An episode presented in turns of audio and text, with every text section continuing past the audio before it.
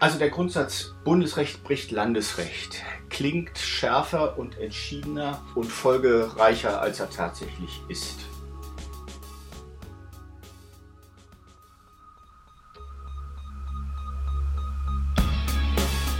In guter Verfassung. Der Grundgesetz-Podcast.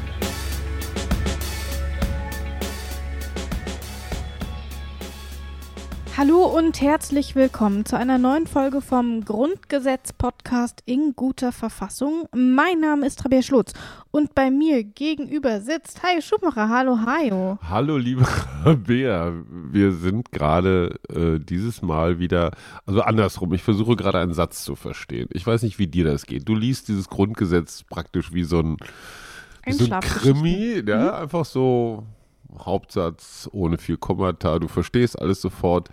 Ich muss manchmal echt so mit dem Finger drunter Begriff für Begriff versuchen zu dekodieren mhm. und gleichzeitig zusammenzusetzen. Und bei dem 143 habe ich schon wieder echte Probleme. Aber dafür gibt es ja dich. Aber wir brauchen noch ein bisschen. Wir machen nämlich erst den 142. Oh Gott.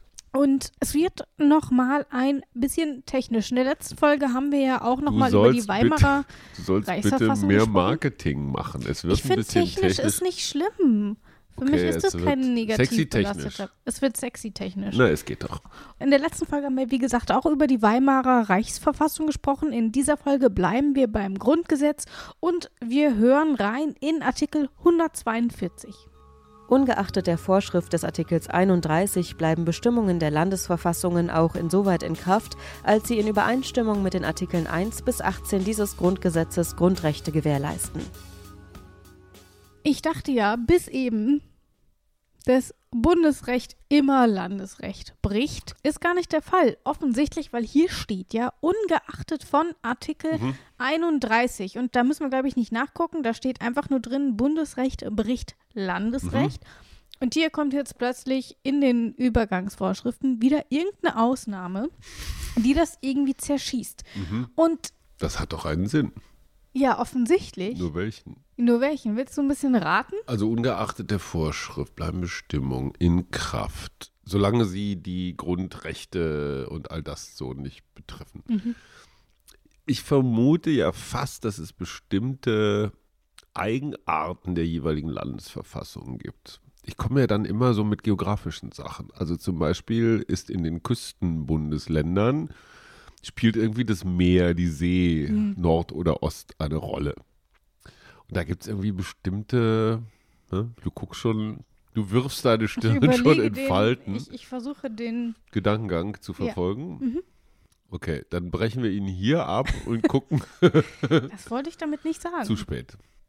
Okay, dann lassen wir es jemandem erklären. ähm, Nein, du wirst den Satz nicht zu Ende bringen.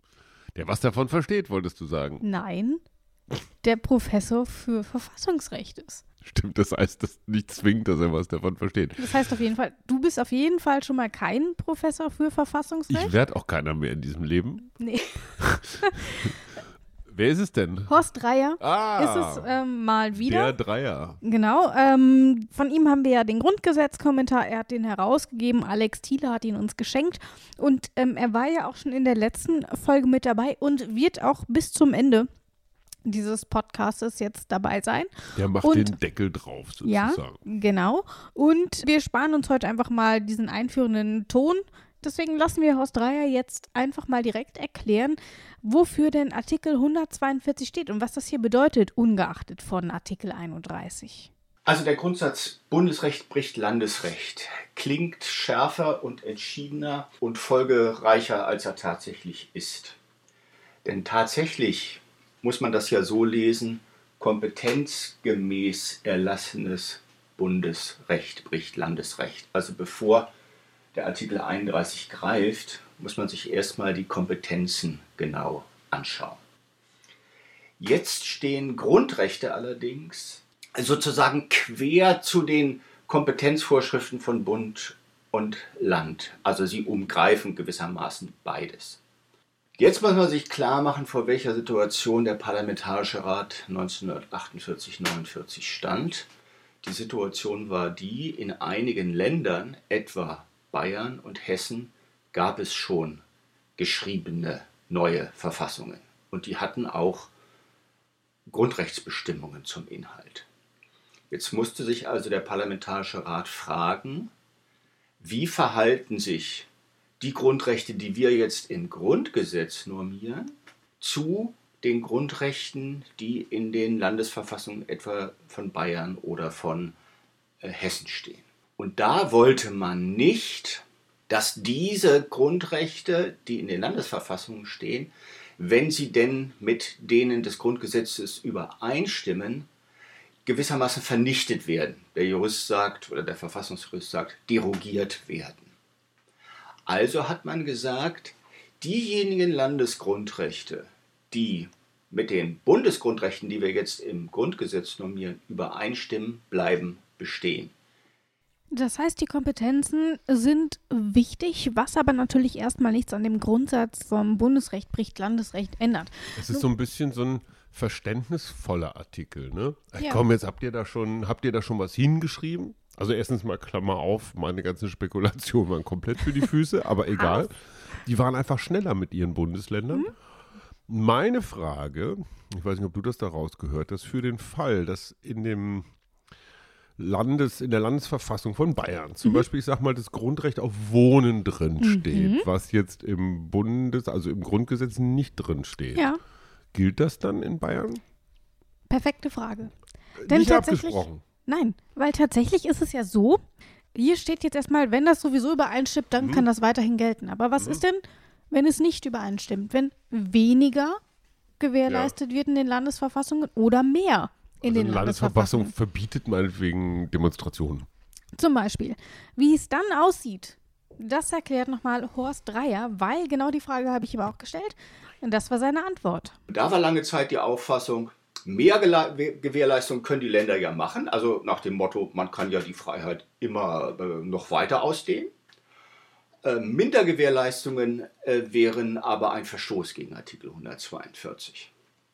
Und diese Einstellung hat sich zu Recht in den letzten Jahrzehnten umgekehrt, weil man erkannt hat, Mindergewährleistungen sind eigentlich überhaupt kein Problem, weil ja die Grundrechte des Grundgesetzes in Bund und Ländern gelten. Wenn also in einem Land eine Mindergewährleistung besteht, also etwa ein Grundrecht wird nur den Deutschen oder nur den Hessen oder nur den Bayern äh, zugesprochen, aber auf der Ebene des Grundgesetzes ist das ein jedermann Grundrecht, dann wird das ja automatisch aufgefüllt durch das Grundgesetz. Also Mindergewährleistungen sind kein Problem. Ein wirkliches Problem sind Mehrgewährleistungen. Hättest du das genauso gesehen oder hättest du ich hätte genau so wie die gesehen. ja genau so wie man das ja auch lange getan Wäre der erste hat. Reflex gewesen. Genau, aber eigentlich ist es so natürlich super sinnvoll, weil mhm. wenn weniger gewährleistet wird, dann gilt dann gilt halt weiterhin das Grundgesetz. dann gilt das genau. Grundgesetz, genau. ja. Ähm, dann ist einfach das Grundgesetz weiterhin gültig und greift dann quasi mhm. diese Minderleistung auf. Ja und füllt diese Lücke. Aber wenn mehr gewährleistet wird, wenn du das ich verstehe aber noch nicht ganz übertriffst. Genau, ich verstehe aber noch nicht so richtig, warum das tatsächlich überhaupt problematisch ist. Also ich, wie gesagt, ich finde, es kann doch mehr gelten. Wieso denn eigentlich nicht? Wenn Bayern sagt, sie wollen das Recht auf Wohnen, dann sollen sie das doch machen. Warum es also problematisch ist, das lässt sich vielleicht besser anhand eines Beispiels erklären. Hören wir doch mal rein, was Horst Reier dort mitgebracht hat. Es gab und gibt noch in ähm, den Verfassungen Hessens und Bayerns sehr weitgehende Asylgewährleistungen und auch sehr weitgehende äh, Gewährleistungen des Wohnungsgrundrechts. Auf der Ebene des Grundgesetzes haben wir aber durch Artikel 16a und durch die Einfügung des großen und kleinen Lauschangriffs in Artikel 13 hier restriktivere Bestimmungen. Also jetzt haben wir durch Änderungen des Grundgesetzes die Situation, dass wir in Bayern und in Hessen nach dem Text der Verfassung mehr Gewährleistungen haben. Nach Auffassung einiger Stimmen in der Literatur sind diese Landesbestimmungen jetzt durch Artikel 142 derogiert, weil es eben keine Übereinstimmung ist, sondern eine Mehrgewährleistung, die aber im Widerspruch steht zu dem, was das Grundgesetz in Artikel 16a und in Artikel 13 äh, Absatz 3 bis 6 regelt. Das heißt, es ist nicht gleich und deswegen widerspricht es eben dem Grundgesetz und dann gilt eben nach wie vor der Grundsatz, Bundesrecht bricht Landesrecht. Aber ich frage mich ja auch, hat man sich da tatsächlich so durchgewühlt und hat geguckt, okay, wo wird mehr gewährleistet und dann will ich, dass das verhindert wird? Also, wie ist dann tatsächlich die Praxis, wenn man sowas feststellt? Nimmt man es einfach hin und sagt, das ist jetzt irgendwie auch nicht so schlimm? Mhm. Oder geht man tatsächlich aktiv dagegen vor? Was würdest du denn machen, Hajo? Puh, ich glaube, das ist so eine Bundesverfassungsgerichtsangelegenheit. Mhm. Werden die da von Amts wegen tätig oder müssen sie angerufen werden? Tatsächlich ist es so, dass das in der Realität nicht vorkommt. Das heißt, Okay. beide Richtungen wären egal, Mhm. aber es ist einmal vorgekommen. Einen Fall hat es allerdings gegeben, da haben die Gerichte, ähm, und zwar gar nicht mal die Verfassungsgerichte, sondern die einfachen Gerichte, weil es vorkonstitutionelles Recht ist, sehr klar gesagt, hier haben wir eine Bestimmung einer Landesverfassung, die ist nichtig, nämlich das Aussperrungsverbot in der hessischen Verfassung. Das Grundgesetz lässt ja Arbeitskämpfe zwischen äh, Arbeitgebern und Arbeitnehmern zu. Bei den Arbeitnehmern sind, ist es der Streik, bei den Arbeitgebern ist es die Aussperrung und das, äh, die hessische Verfassung äh, kennt oder kannte bis zur letzten Änderung, ich weiß gar nicht, ob man das auch geändert hat, ein Aussperrungsverbot. Und das verstößt dann wiederum gegen die Vorgaben des Grundgesetzes. Jetzt gehen wir mal ein bisschen weiter. Eigentlich könnten wir hier jetzt zu Artikel 142a gehen. Machen wir aber nicht, weil der ist weggefallen. Den gibt es heute nicht mehr. Ich würde aber trotzdem gerne wissen, ich bin ja ein bisschen neugierig auch, Was was, da eigentlich das? früher drin stand. Mhm. Und Horst Dreier weiß es natürlich, das stand drin. Wenn Sie sich erinnern, wollten Sie doch mal wissen, äh, was es mit diesem komischen 79 Absatz 1 Satz 2 zu tun hat. Und ich habe immer gesagt, das versteht man wirklich nur, wenn man sich in die damalige historische Lage Westintegration, äh, Konflikt zwischen SPD als Opposition und CDU und Adenauer und so hinein begibt. Und dieser 79.1.2, der auch so eine verklausulierte äh, Bestimmung hat, der ist nur zu verstehen im Zusammenhang mit diesem 142a, denn dieser 142a wollte durch Einfügung in das Grundgesetz sicherstellen, sich gewissermaßen immunisieren, dass die Außenpolitik der Westintegration, also äh, die äh, Pariser Verträge, Deutschlandvertrag und solche Dinge, dass das verfassungsrechtlich unangreifbar ist. Also der 79.1.2 und der 142a. Das ist gewissermaßen ein Tandem und den 142a konnte man dann wieder streichen, als er gewissermaßen gegenstandslos geworden war. Erinnerst du dich noch, als wir über die, wir hatten ja über die Ewigkeitsklausel gesprochen und dann in diesem ersten Absatz, da ging es eben auch über so völkerrechtliche Mhm, ähm, genau. Sachen. Und als ich dann mit Horst Dreier drüber gesprochen hatte, war es tatsächlich so, ich habe gesagt, hier, erklären Sie mir doch mal bitte, was dieser Absatz bedeutet. Und er sagt, naja, eigentlich können wir das lassen, das ist irgendwie auch Quatsch, ne? Und hier ist quasi die Erklärung, weil es diesen 142a nicht mehr gibt, ist im Grunde Mhm. auch dieser 79 Absatz 1 obsolet. Den hat man halt irgendwie nicht weggemacht. Aber eigentlich brauchst du den nicht mehr. auch ganz nett. Also auch hier wieder nicht sauber gearbeitet. Finde ich. Nee, okay, aber ich finde ganz ehrlich, äh, dafür, dass die in dieser Kürze dieses ganze Werk da zusammengeknallt haben. Ich frage mich, müsste man Na nicht gut, das einfach ist ja im Laufe so, der Zeit dann obsolet müsste man geworden. nicht eigentlich mal so mit so einem, also ein Rasen wird ja gerne im Frühjahr vertikutiert. Da geht man ja mit so Zinken durch und zieht den alten Rasen Mhm. so raus, der mit der andere, der junge frische Platz zum Wachsen hat und Luft und so. Sollte man nicht auch mal das Grundgesetz vertikutieren? Oder ist das eine Frage, die wir ganz am Schluss diskutieren? Ist auf jeden Fall eine spannende Frage, weil es uns ja irgendwie immer wieder entgegenkam, dass es irgendwie immer alles Dinge sind, das hatten wir noch bei einem anderen Artikel, dass die einfach übersehen wurden. Irgendwas hat sich geändert und der wurde aber nicht mitgeändert. Genau. Also da sollte man vielleicht nochmal drüber gucken, aber vielleicht Oder ist es auch einfach ein nicht so schlimm. zudrücken Ja. und das Mediterrane in uns wieder aktivieren und sagen, ist auch wurscht. So machen wir das. Okay. So, deswegen gehen wir jetzt weiter zu Artikel 143 und wir hören rein in Absatz 1 und 2. Absatz 1.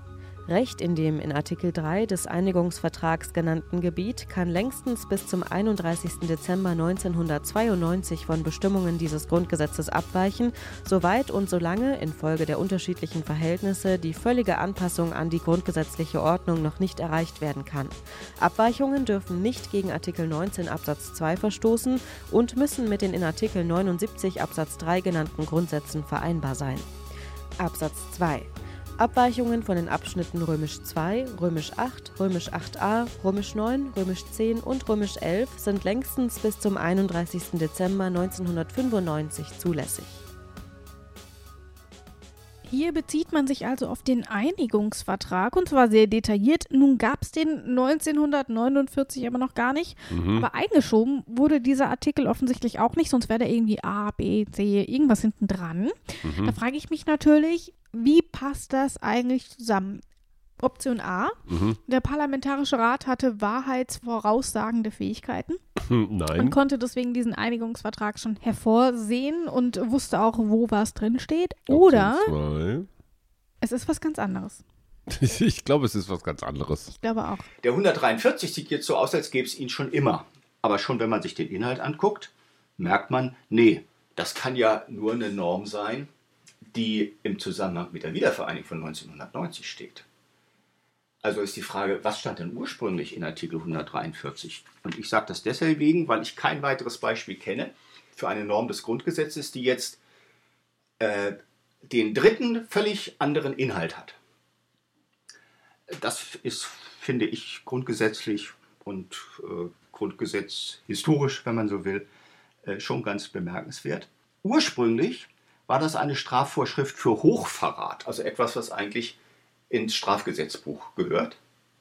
Da hat man es dann auch reingeschrieben. Und dann trat 1956 bei der Einfügung der Wehrverfassung an die Stelle wieder nur 143 benannt, äh, eine Bestimmung zum Einsatz äh, der äh, Bundeswehr beim inneren Notstand. Und die hat man dann gestrichen weil man bei der Notstandsverfassung 1968 das ganze Gebiet neu geregelt hat. Dann war der Artikel 143 gewissermaßen unbesetzt. Und dann. Dann wurde er der Artikel, der er heute ist. Wir haben eben schon die ersten beiden Absätze gehört. Und wir haben ja schon gesagt, es geht so ein bisschen um den Einigungsvertrag, der wird ja explizit genannt und dieser Einigungsvertrag ist ja für die deutsche Geschichte immens wichtig. Aber warum mhm. geht es hier eigentlich genau? Gucken wir uns doch mal an, man bezieht sich hier in dem ersten Absatz auf Artikel 3 mhm. des Einigungsvertrages und ich habe mal rausgesucht, was da drin steht. Mit dem Wirksamwerden des Beitritts tritt das Grundgesetz für die Bundesrepublik Deutschland in der im Bundesgesetzblatt Teil 3 Gliederungsnummer 100-1 veröffentlichten bereinigten Fassung zuletzt geändert durch Gesetz vom 21. Dezember 1983 in den Ländern Brandenburg, Mecklenburg-Vorpommern, Sachsen, Sachsen-Anhalt und Thüringen sowie in dem Teil des Landes Berlin, in dem es bisher nicht galt, mit den sich aus Artikel 4 ergebenden Änderungen in Kraft, soweit in diesem Vertrag nichts anderes Bestimmtes. Das heißt, wir sprechen hier erstmal von den neuen Gebieten der Bundesrepublik, mhm. also den neuen Bundesländern. Und in diesen hier genannten Bundesländern ähm, gilt dann eben Folgendes, was wir dann hier wieder im Grundgesetz finden. Also mhm. so ein mhm. bisschen verschachtelt. Jetzt wissen wir also, es geht um die neuen Bundesländer. Mhm. Und hier gibt das Grundgesetz jetzt eben vor, dass in diesen neuen Gebieten, also in den neuen Gebieten der ehemaligen DDR, es eben auch noch etwas länger dauern kann, bis mhm. das Grundgesetz dort komplett gilt. Wir hatten das ja schon häufiger, dass es irgendwie so Übergangsfrist ähm, praktisch, ne? Genau ähm, dass wir dort so ein bisschen mehr Zeit brauchen, dass es ansonsten Chaos mhm. gibt. Du kannst nicht alles sofort immer ändern. Mhm. Wir hatten ein anderes Wirtschaftssystem. Wir hatten viele unterschiedliche Fragen beim Rechtssystem.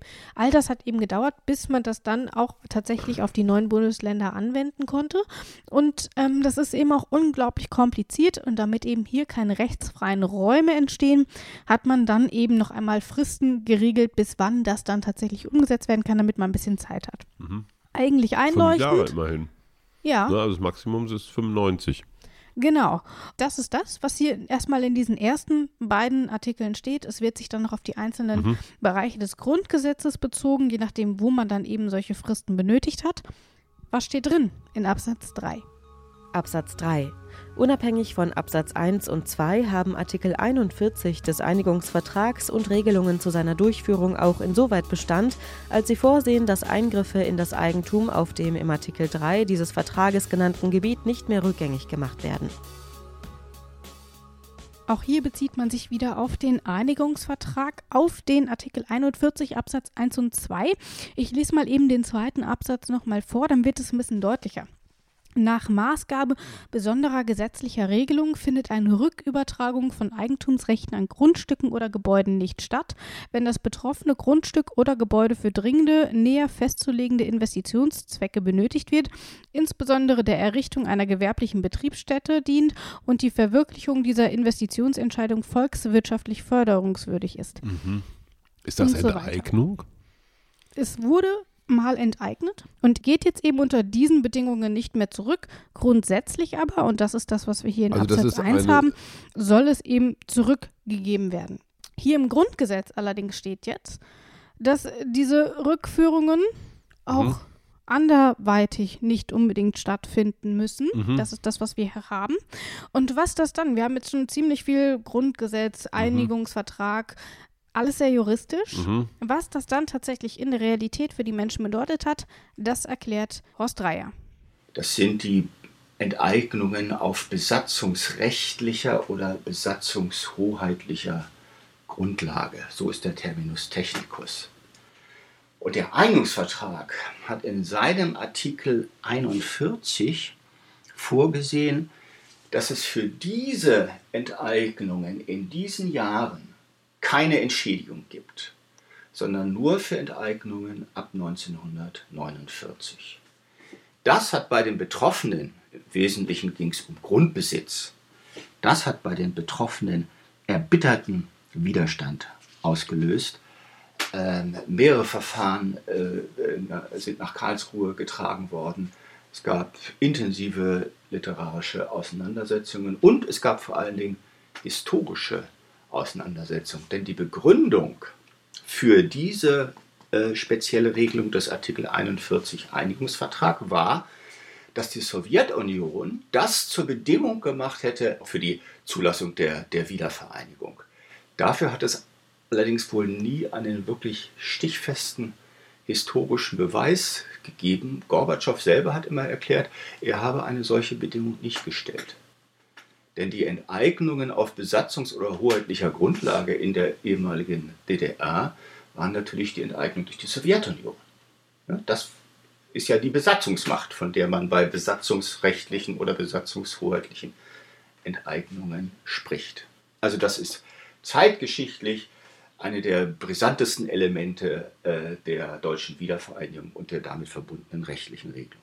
Kannst du dich an solche Diskussionen in den 90ern erinnern? Hast du da irgendwie was mitbekommen? Opa erzählt vom Krieg. Nein, aber Ich weiß nur, dass dieses ganze Thema Enteignung ein Riesenthema war und dass ich als Journalist ganz häufig, gerade in Ostdeutschland, so Umschläge überreicht bekommen habe, wo unfassbar viele Kopien und irgendwelche Grundbuchauszüge und irgendwelche Uraltverträge und ich gestehe, ich habe nicht ganz durchgeblickt.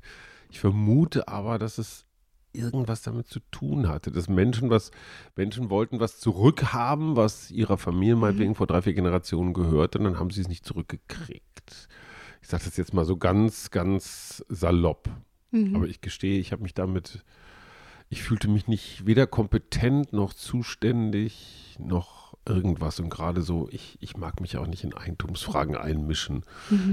jetzt wird es wieder ein bisschen detaillierter. Es wird ehrlich gesagt sehr, sehr detailliert und deswegen machen wir es so, wie wir es einmal in einer vorangegangenen Folge auch schon gemacht haben. Wir hören uns die Artikel 143a und b nicht an, sondern wir lassen sie uns wieder einmal von Horst Dreier zusammenfassen. Guter Der Mann. kann das einfach gut und prägnant und kurz auf den Punkt bringen, was damit eigentlich gemeint ist. Und deswegen hören wir jetzt einfach mal rein, was er uns dazu zu sagen hat. 143a betrifft die Eisenbahn, 143b betrifft die Post. Was haben die beiden gemeinsam? Beide waren lange Zeit Staatsbetriebe und beide wurden in den 90ern privatisiert. Der eine bezieht sich auf 87e, der andere bezieht sich auf Artikel 87f. Das sind die Bestimmungen, in denen diese Privatisierung von Bundesbahn und Bundespost auf den Weg gebracht worden sind. Und der 143a und 143b, der trifft jetzt gewissermaßen Folgeregelungen für diesen Privatisierungsvorgang und für diesen Privatisierungsprozess. Und die Sinnrichtung gewissermaßen beider Bestimmungen ist, dass man die Gesetzes- und die Verwaltungskompetenz für diese äh, beiden großen Bereiche beim Bund bündelt und konzentriert. Und genauso machen wir auch weiter, denn wir haben ja noch einen Artikel 143c, d, e und f. Hajo, lies doch mal kurz rein. Ich finde, das wirkt schon ziemlich trostlos auch. Naja, ich meine, es sind, es ist halt, wir hatten ja schon einige Artikel, die so durch die verschiedenen Bereiche durchhangeln. Wir haben hier Eisenbahn, mhm. Post, ähm, Kompensationsbeträge, Gemeinschaftsaufgaben, Konsolidierungshilfen, Auftragsverwaltung, Bundesautobahnen, bundesstaatliche Finanzbeziehungen, Fort, ach nee, doch Fortgeltung von Artikel 107, das ist die Steuerertragsverteilung, Annahme des Grundgesetzes Berlin. Oh nee, da bin ich jetzt zu weit. Genau. Also diese 143a bis g, das ist, ähm, es ist technisch. Und mal ganz ehrlich, brauchen wir das überhaupt noch? Wichtige Frage. Oder kann das weg? Die Antwort ist nämlich nein, weil kann man streichen, ähm, oder? Horst Dreier sagt, das ist im Grunde vollzogen. Überflüssig. Das sind ja Normen von einer unglaublichen Technizität. Äh, und man hat mit gutem Recht gefragt und das auch mit gutem Recht kritisiert, dass das zum Teil Bestimmungen sind, die eigentlich in einer äh, Verfassung nichts zu suchen haben. Also zu 143c hat der Kommentator äh, Werner Heun in dem von mir herausgegebenen Grundgesetzkommentar Folgendes geschrieben, wenn ich diesen Satz mal vorlesen darf. Die Normierung dieser detaillierten Kompensationszahlungen in der Verfassung ist aus der Perspektive einer rationalen Verfassunggebung überflüssig und nicht zu rechtfertigen, da diese im Rahmen des Finanzausgleichs einfach gesetzlich regelbar sind. Und das trifft eben auf eine ganze Reihe von Bestimmungen zu, die in der Föderalismusreform 1, in der Föderalismusreform 2 und dann jetzt kürzlich nochmal 2017 bei der Regelung der Finanzbeziehungen zwischen Bund und Ländern getroffen worden sind. Das sind Bestimmungen, die haben eigentlich in einer Verfassung, die ja das Grundlegende und das Grundsätzliche regeln soll, nicht zu suchen. Zu erklären ist das nur aus dem unglaublichen Misstrauen zwischen Bund und Ländern. Und weil da ein großes Misstrauen herrscht, muss man das alles in die Verfassung schreiben, weil man es dann vielleicht ein bisschen sicherer und verbindlicher gemacht hat, als wenn man das einfach gesetzlich machen würde. Aber verfassungsästhetisch und auch verfassungsinhaltlich ist es im Grunde genommen eine Katastrophe. Man muss es so deutlich sagen. Und wir beschäftigen uns hier nicht mit überflüssigen Dingen, die eigentlich auch in der Finanzgerichtbarkeit hätten geklärt werden können. Hm. Und deswegen sind wir eigentlich im Grunde fertig. Ähm, denn wir haben hier, wie gesagt, äh, nochmal ziemlich viele ähm, kleinteilige Artikel äh, voller Technizität, wie Horst Dreier es formuliert. Das müssen wir nicht machen. Deswegen lassen wir es jetzt auch. Und stattdessen sparen wir uns unsere Energie für die nächsten Folgen. Denn die werden tatsächlich, ich verspreche es, nicht mehr so technisch. Die werden realitätsnah, die sind vollgepackt mit Geschichte. Und es wird wieder mit Horst Dreier sein. Ich freue mich auf jeden Fall drauf. Es werden sehr spannende Folgen, sage ich jetzt einfach mal, mhm. über uns Kann selbst. man so sagen. Und damit sage ich Tschüss für heute. Tschüss und Tschüss. In guter Verfassung. Der Grundgesetz-Podcast.